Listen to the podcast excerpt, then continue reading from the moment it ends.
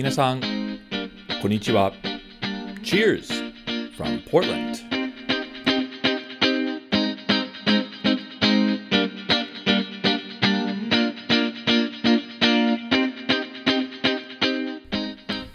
皆さん、こんにちは。どうも、お収集ブログのレッドです。ポートランド、オレゴンのお酒シーンを紹介するお得ポッドキャストへウェルカムです。これはポッドキャストのエピソード9です。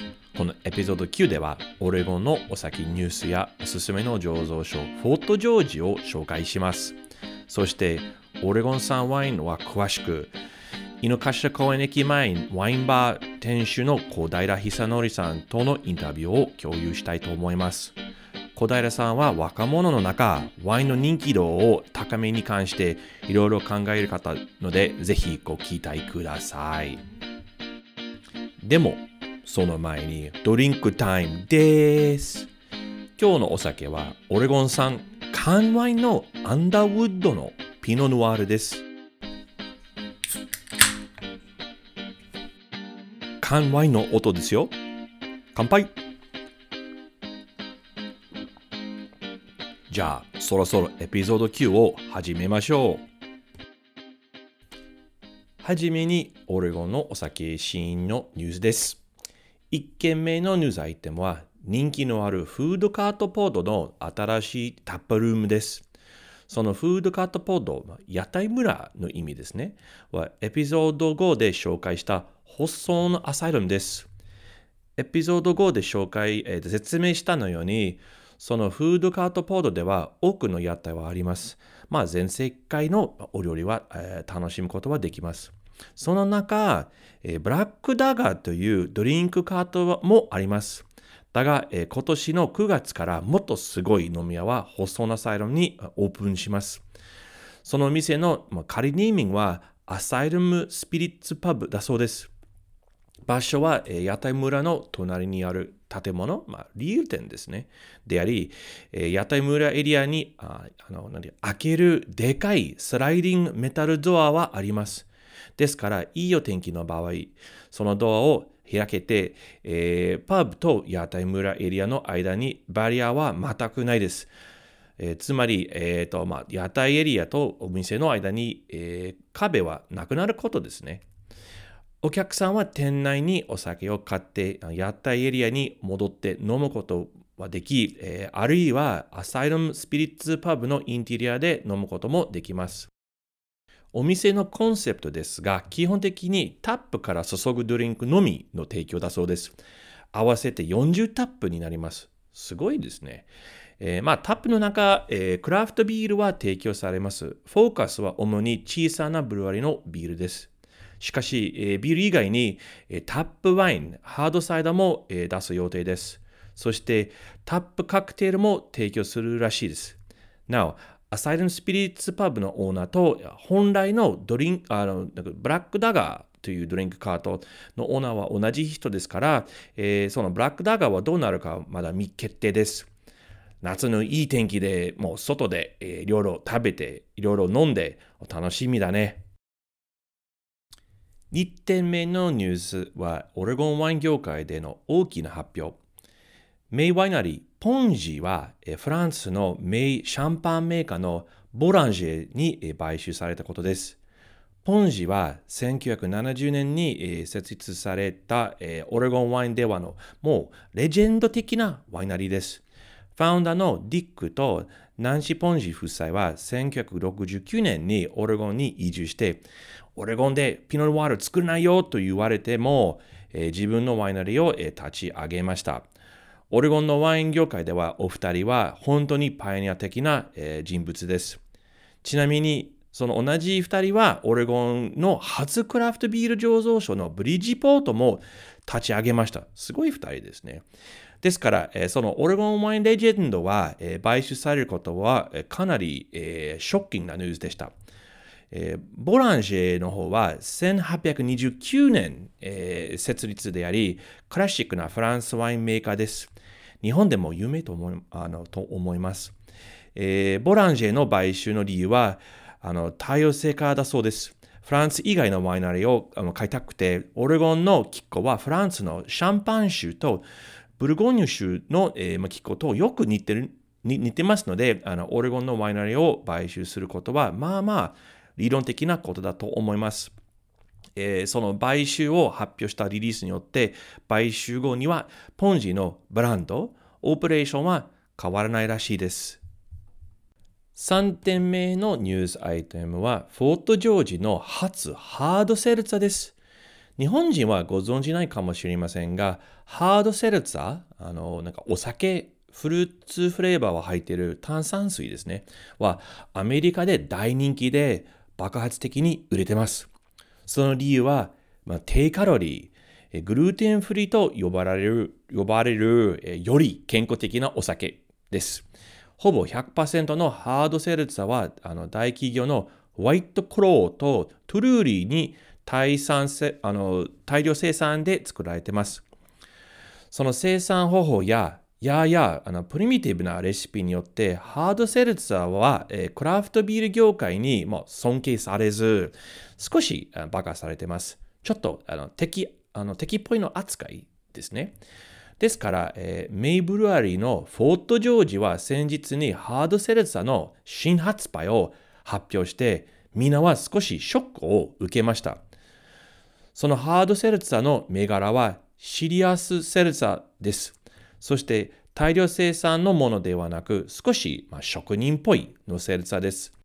発酵はワインダルに行って野生酵母や乳酸を使ってます。そしてラズベリーやブラックベリーのピューレも使用してます。どんな味だろう？僕は通常のハードセルツァを飲んだことがあって、すごく人工的な味でした。フォートジョージなら、まあ、きっと、まあ、より美味しい。以上、ポートランド、オレゴンのお酒シーンのニュースでした。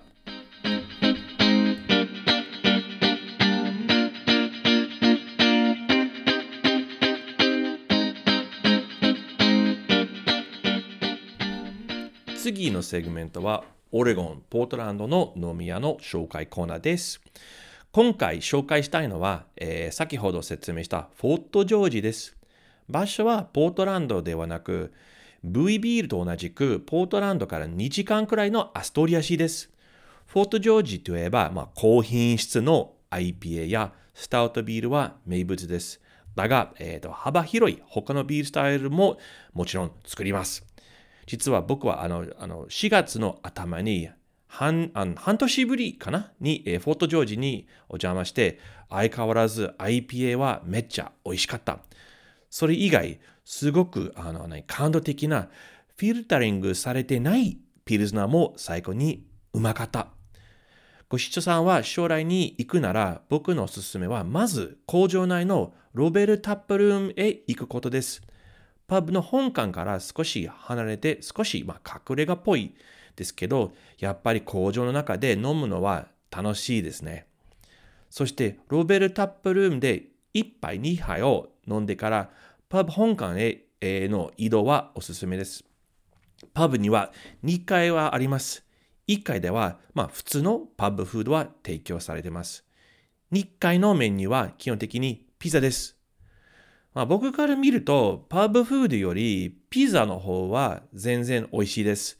そして、えー、まあ2階なら大きな窓があり、ダウンタウンアストリア、感度的に広いコロンビア川が見えます。ですから、あのまあ、1階ではなく2階の方はおすすめです。そちらの方へ、えまあ、ぜひ行ってください。なもちろん、えー、1階でも2階でもあの持ち帰り用の缶ビールは買えます。日本、まあ日本ではフォートジョージのビールはまだ珍しいので、ぜひその缶ビールを購入するように忘れないでください。以上、飲み屋紹介コーナーでした。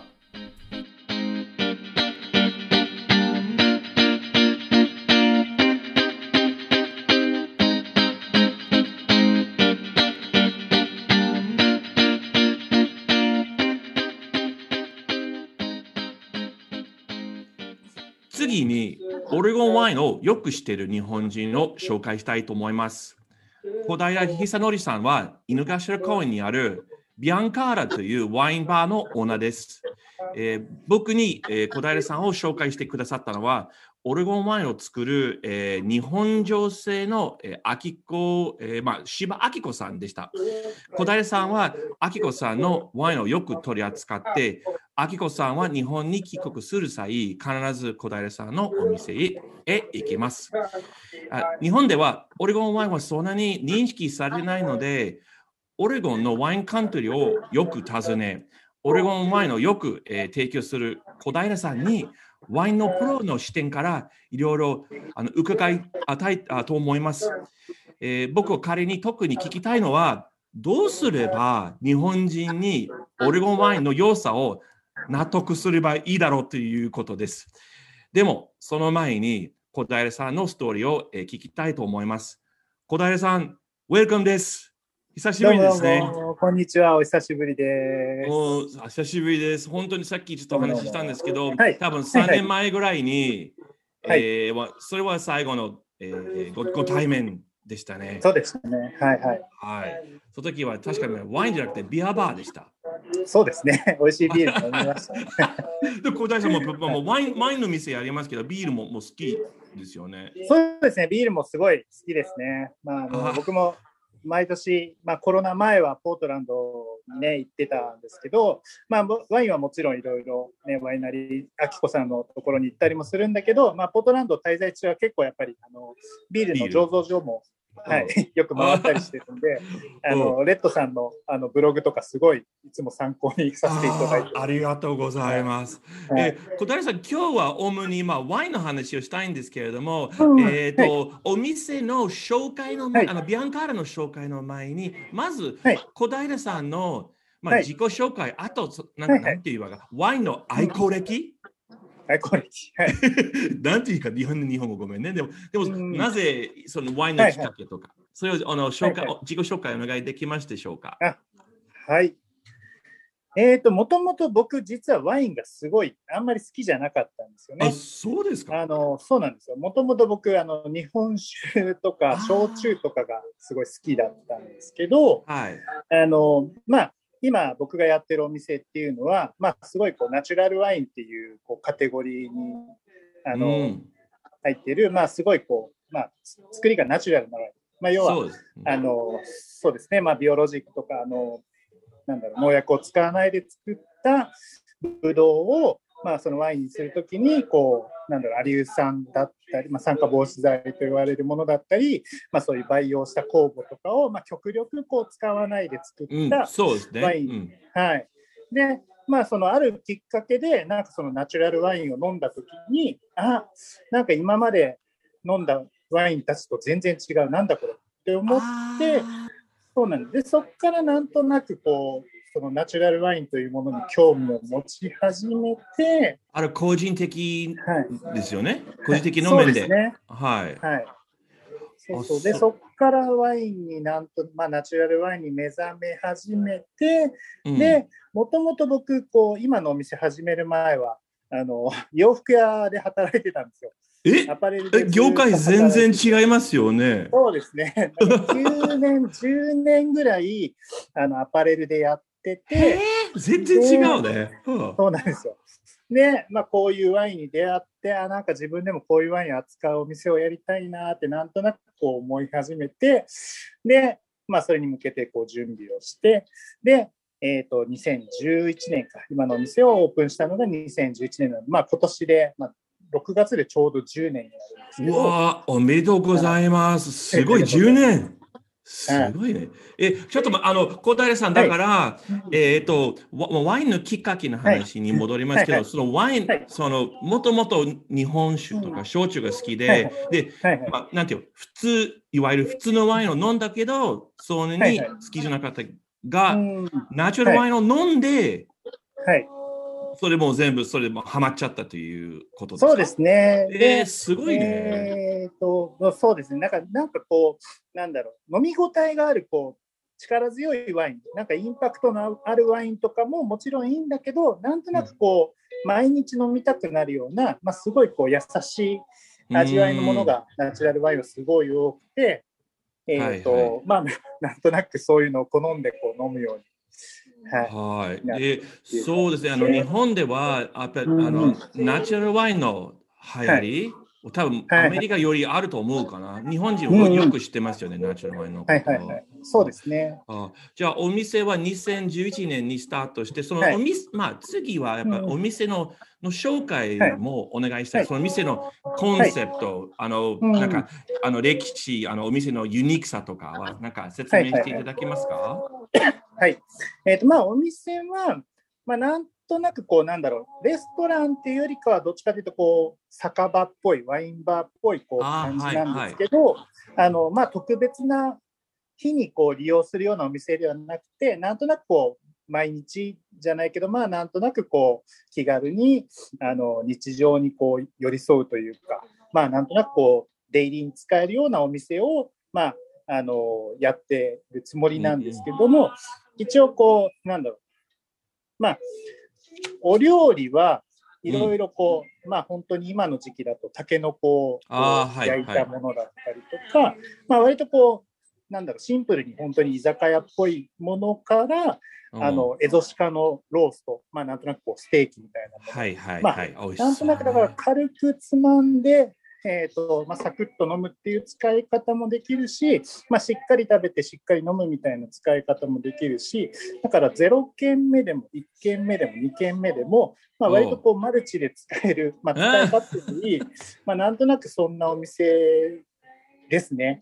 はい、はい、ではい。まあ、ワインは、まあ、もちろんお酒はワインがメインなんですけれども、えーとまあ、そこに、まあ、僕あの毎年あのポートランドがすごい好きでポートランドにも行ってるんで、まあ、ポートランドの、まあ、クラフトビールとかも少し扱いながらそうビールも、まあ、はいはいはい。そうですね。はい。おはい。で今な何席ぐらいですか？場所は。えーとね、お店。お店はね15席ぐらいなんですけど、うん、まあちょっと今コロナとかのね影響があるんで、まあ、少しこうお店のマックスの数を半分ぐらいにして、まあ8、1回のあれで8人ぐらいにしてる感じです、ね、あその話もしたかった、はい、あのその COVID による、はいはい、そのあのビアンカーラの、まあ、適用、はい。適用はとして何を知ってました？ままず、席数を減らしたことを一つですか、はい、そうですね。席数をまず減らして、はい、あとは、あの、割とこう、なんだろう、環境的にこうオープンな感じなんで、うん。まあ、割とこう夏とか、あの、気持ちがいい時は、こう、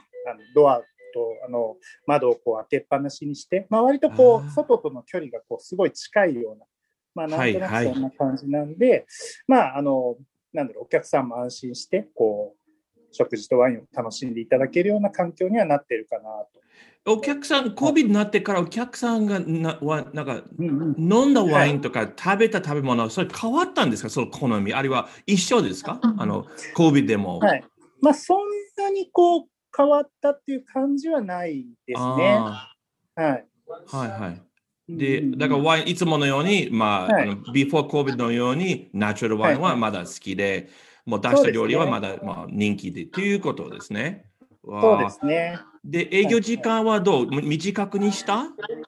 そうですね。今、あの、一応東京都からその要請が出てるんで、まあ、今、現時点だと少しこう、夜が早い、夜9時まで、いつもだとおー12時までやってる。あ、全然違うね。うん。はい、そうですね。今ははい9時までという感じですね。はいはい。はい。で、お店で、うんあの先に、えっ、と、小平さんがおっしゃったのように、あのオレゴンのワインを一応取り扱ってくれるんですよね。で、であのはい。今まで、はい。あのオレあの小平さんとうんオレゴンのはい。関関係を説明して、はい。まあ例えば初めて行った年とか、あの行ったこと、の行く回数とか、どこにいたとか、はい。ななそういうご説明していただけますか？はい、僕が初めてオレゴンに行ったのは、えー、と僕の身内が、えー、とおじさんなんですけど、おじが一軒あのカフェをあのやりたいということで、でなんかそはい。のカフェに置く、なんかこう、なんだろうお店、お店に置く、まあ、あの備品、なんかそういう装飾品みたいなものを、なんかこうアメリカであのちょっと見てきてくれと言われて、で僕、実はあの母親がアメリカに住んでるんですよ。アメリカのニューメキシコっていう、まあ、すごいこうあのカントリーに住んでるんですけど、まあ、なんでアメリカにはすごい、え？住んでますか？であすごいね。はい、住んでて、で、あの、しょっちゅう、まあ、母に会いに行ったりして、まあ、アメリカは結構行ってたんで、あの、まあ、その母に会いに行く、あの、ついでじゃないけど、じゃあちょっとその、今、ポートランドが、なんかすごいこう、インダストリアルな、あの、ものがたくさんあって楽しいみたいだから、じゃあちょっとポートランド見てこようかなと思って、まあ、最初にポートランドに、えっ、と、まあ、2泊ぐらいですかね。はいはいはいはい初めて行ったのは2014とか2015とかその辺だった。その辺ね、14、15か。はいはい。で、えっ、と、最初に行った、行って、で、えっ、と、なんだろう、まあ街を見て、まあその、なんだろう、うんアンティークショップとかいろいろ巡ったりしたら、なんか想像していたよりも随分楽しい街だな、みたいあ、そうですか。な。はい。へえ。で、まあ、ぼそのまあ、僕お店もやってた、その時ワインのお店ももう始めてたんで、まあ、ワインもすごい楽しいし、うんあのビールもすごい面白いビールがたくさんあって、であなんかポートランドってすごいなっていうところから、ちょっとこれはゆっくりポートランドを見に来ないとダメだなと思っ最初は。本当にちょっとだけだったんだけど、まあ、次は、次に来た時はもう1週間ポートランドお長いね。て、ははい。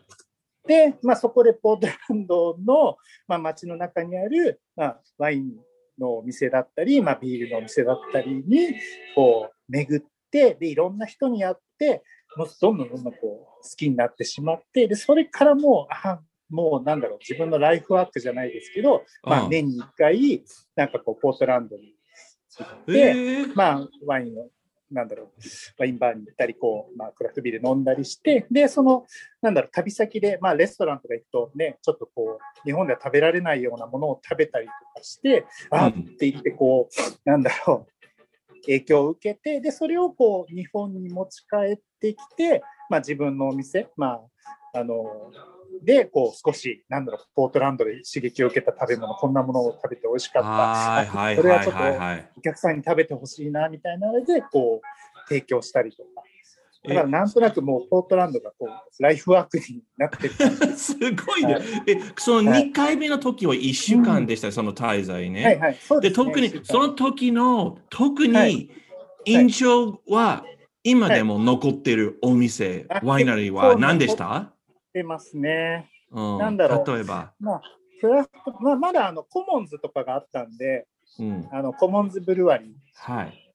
はい。あそこで飲んだビールとかもすごい好きだったうし、ん、はいはい。いいですねあと、は、なんだろう、オリンピアプロビジョンズか。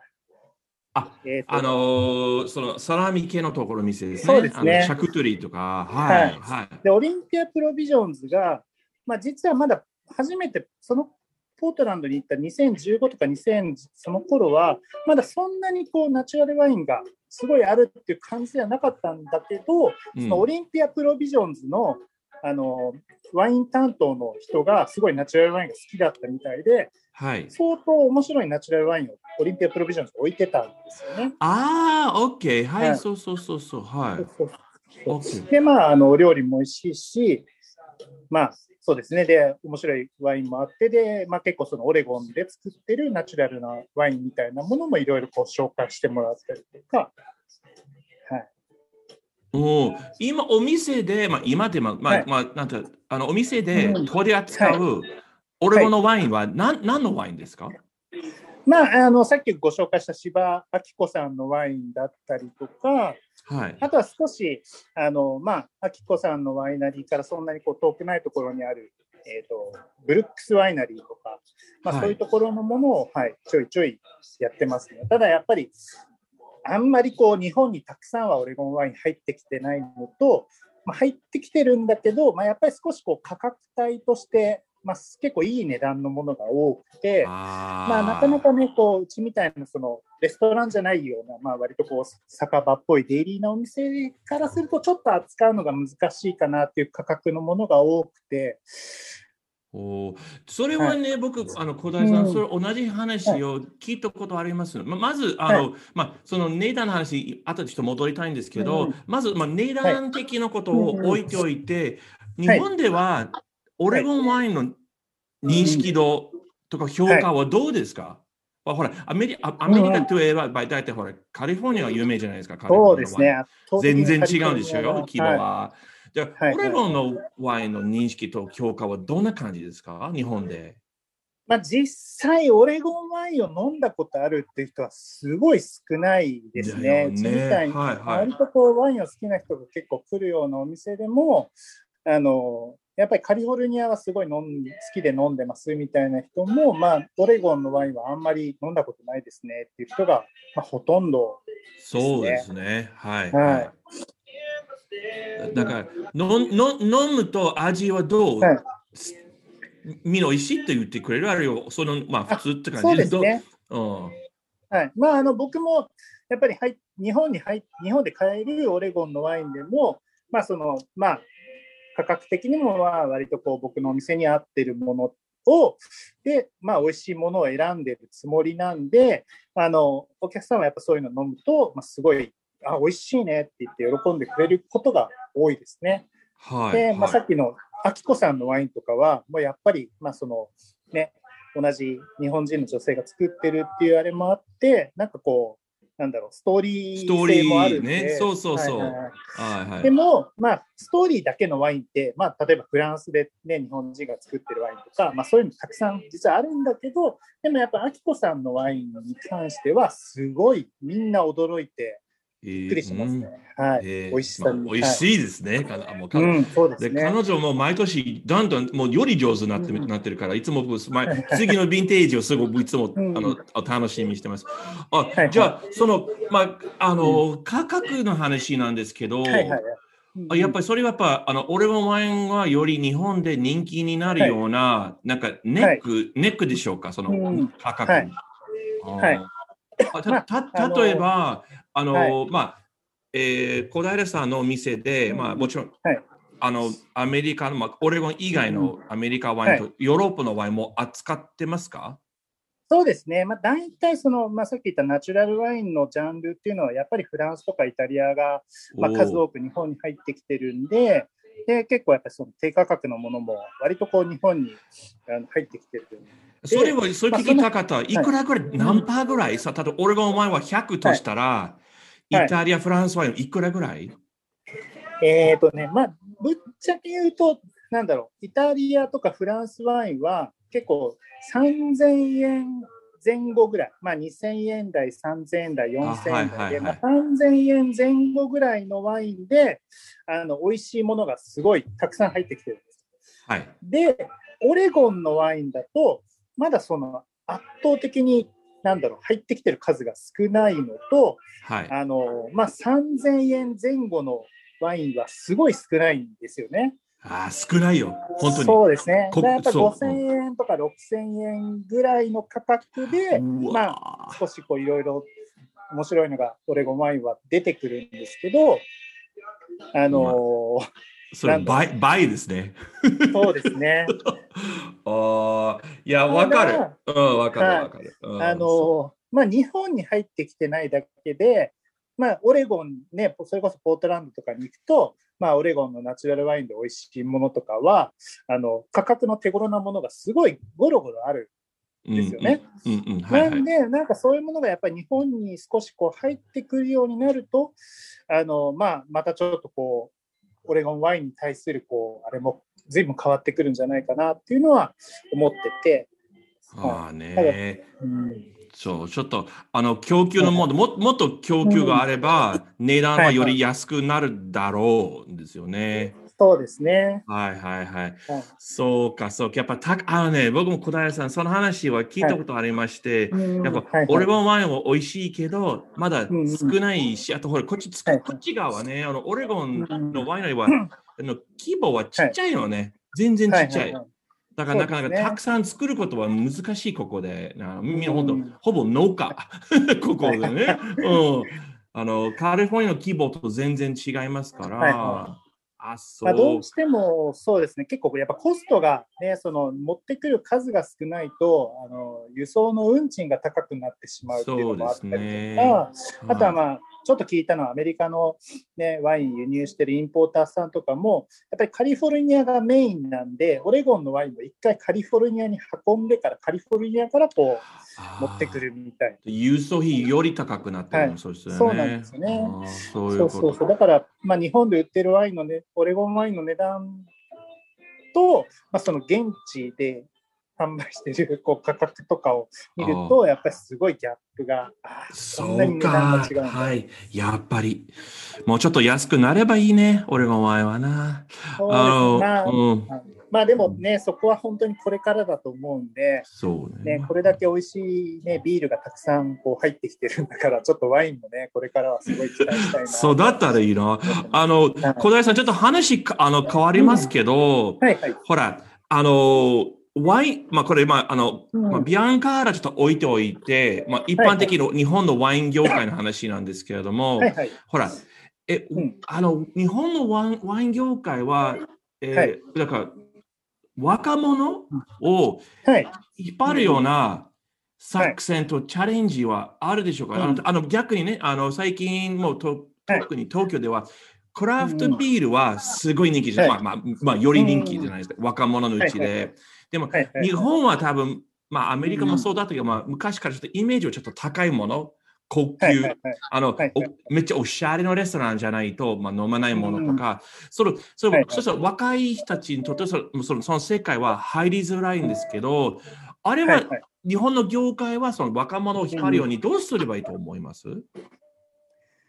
そうですね。まあ、やっぱりなんだろう、まあ、ビールもそうなんですけど、やっぱりクラフトビール、まあ、やっぱり値段がすごいこう、なんだろうね、普通の日本のビールに比べると、やっぱりどうしてもこう高くなってしまうけど、そうですね、でもやっぱり、はい、なんだろう、味わった時のそのインパクトのこう強さみたいなのは、やっぱりすごい大きいと思うんですよね。だからよくクラフトビールのお店とかだと、あ、すごい値段手頃にやってるな、みたいなところは、やっぱりこう、量を少しこう少なくして、なんだろう、まあ普通のお店で出す、まあ少し少ない量、まあ、ハーフパイントのところを、まあ、はいはいはい。ね、あの、うん。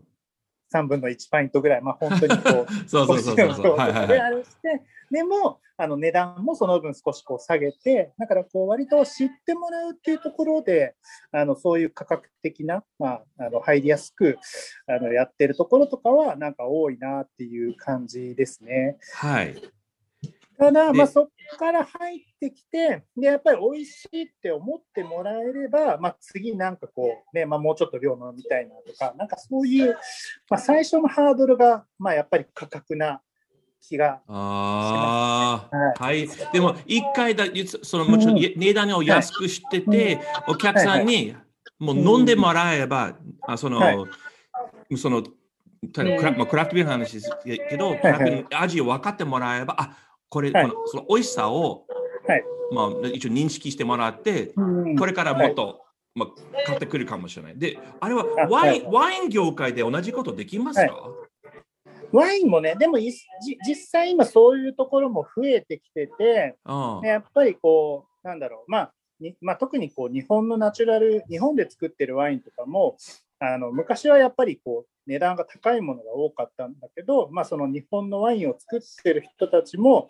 まずみんなに知ってもらうには、そのね、みんなが飲めるぐらいの価格で美味しいものを作らないと、あの、まあ、なかなか難しいよねっていうところから、なんか結構だから今、若い日本の作り手さんとかは、すごいこう価格面をどれだけ抑えられるかみたいなこうチャレンジをしながら作ってる人たちがすごいこう多いかな。はい、そう。だからそれでちょそのその、うん、その値段価格チャレンジを、はい、もううまくいけば若い人たちにそのナチュラルワインをして,、してってもらって、はいはいはい、まあ、もうだんだんだんだん飲みたくなるかな。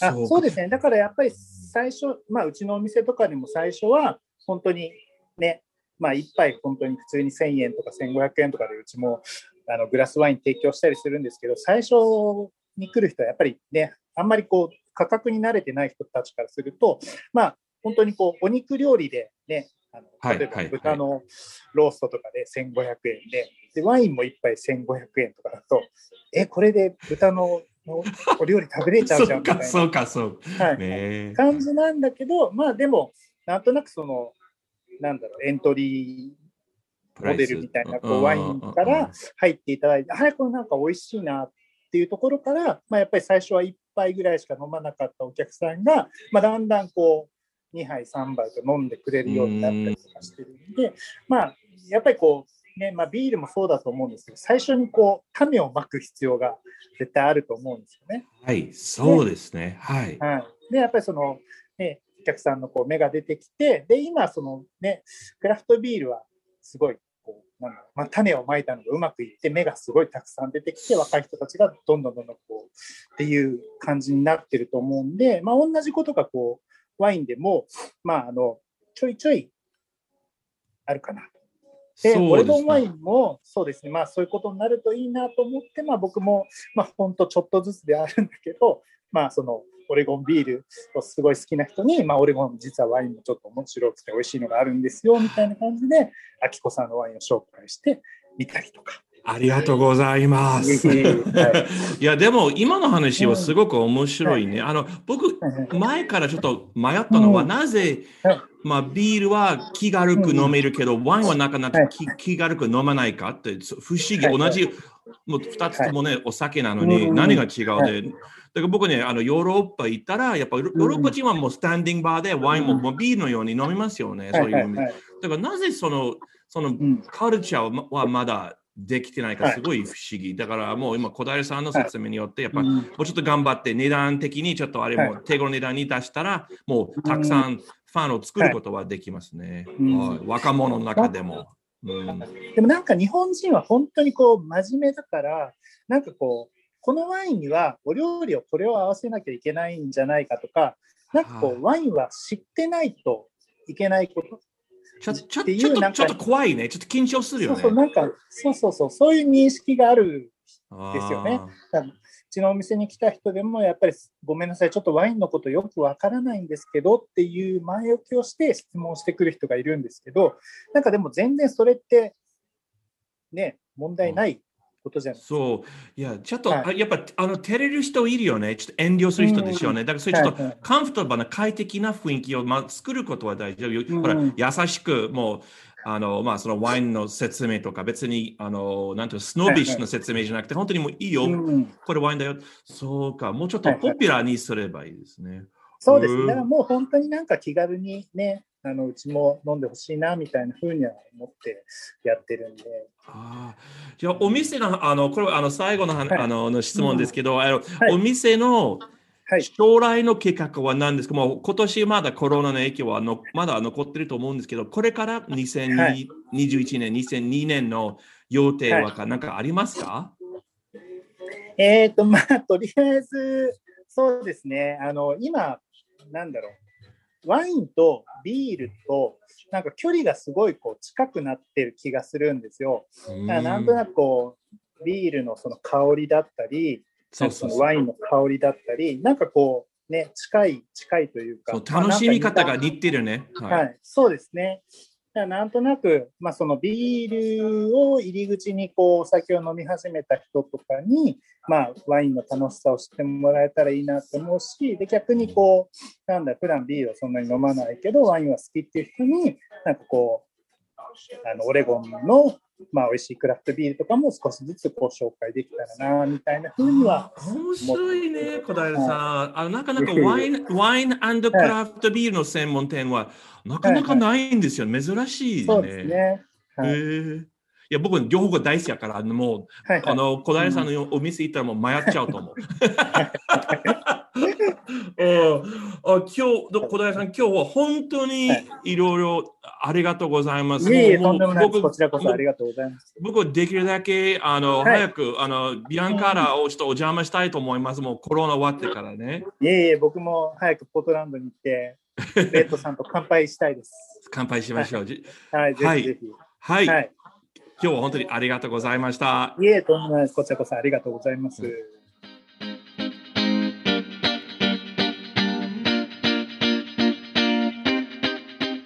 皆さん、どうでしたでしょうか？ビアンカーラの小平久則さんのインタビュー。小平さん、将来にオレゴンワインで乾杯しようね。